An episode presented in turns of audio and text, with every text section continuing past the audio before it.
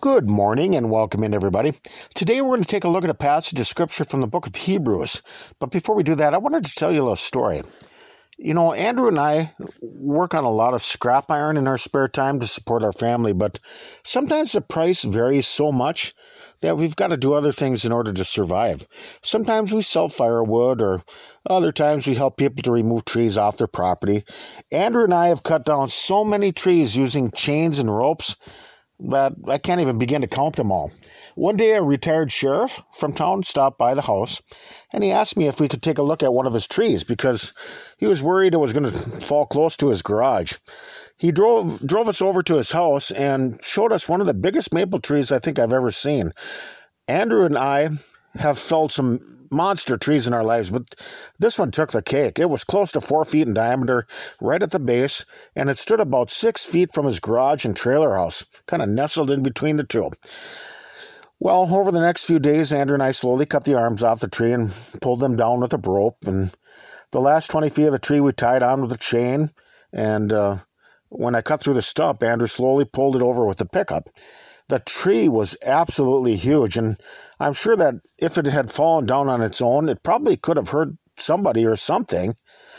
When we finally finished, John asked us for a favor. He he used the chainsaw all the time because he had a cabin out in the woods and he cut his own firewood. Something was wrong with it. Because we cut so much wood, he asked me if I would take a look at it to figure out why it wasn't working. We took it home and over the next few days, we had a chance to check it out, and it seems that the cylinder inside had completely seized up, and it wouldn't move no matter how hard you tried to pull on the rope.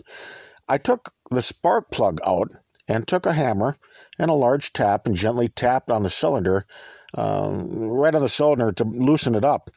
We knew exactly what had happened. Uh, as the chainsaw roared back to life, I explained to John the next day that the chainsaw had been run without mixing some oil in the gas. And this reminds me of the Christian life. God's word is like gasoline that fuels our hearts, but you have to mix it with the oil of the Holy Spirit and faith. Christianity is more than just saying, I believe, but believing the things that Jesus teaches us. Hebrews 4, beginning verse 1 says, Let us therefore fear, uh, lest a promise being left us of entering into his rest any of you should seem to come short of it.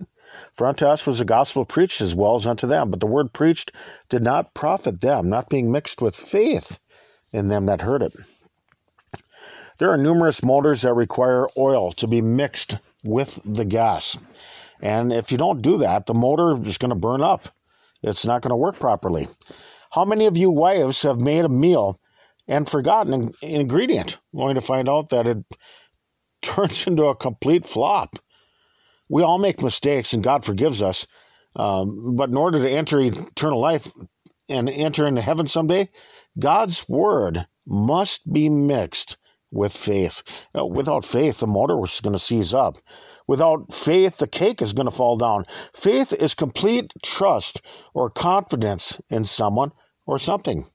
When you have faith, you trust or believe in something very strongly.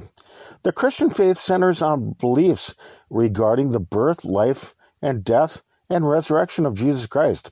Christianity entails much more than just hearing God's word preached. It requires believing in what it says with all of your heart. It means trusting that God will bring it to pass. If you hear God's word being taught, you must have faith mixed with it in order for it to be a benefit to you. The Apostle Paul was so thankful to God because the church was filled with faith in the things that he was teaching them. 1 Thessalonians 2:13 says for this cause also thank we God without ceasing because when you received the word of God which you heard of us you received it not as a word of man but as it is in truth the word of God which effectually worketh also in you that believe. The apostle Paul wasn't preaching his own philosophy he wasn't preaching his own teachings. He was preaching the things of Jesus Christ that he believed in with his whole heart. He understood that Jesus had died on the cross for his sins and was trying to explain and teach others about God's mercy and the grace that is found in Christ Jesus. Uh, the Bereans truly believed in God and they believed in his word, and it was evident in their lives. Look at Acts 17, verse 11. It says, These were more noble than those in Thessalonica, in that they received the word with all readiness of mind and searched the scriptures daily, whether those things were so. When you trust in the teachings of Holy Scriptures, that's called faith. And through faith, the Bible becomes more than just a book, but it is the voice of God to our hearts and to our minds.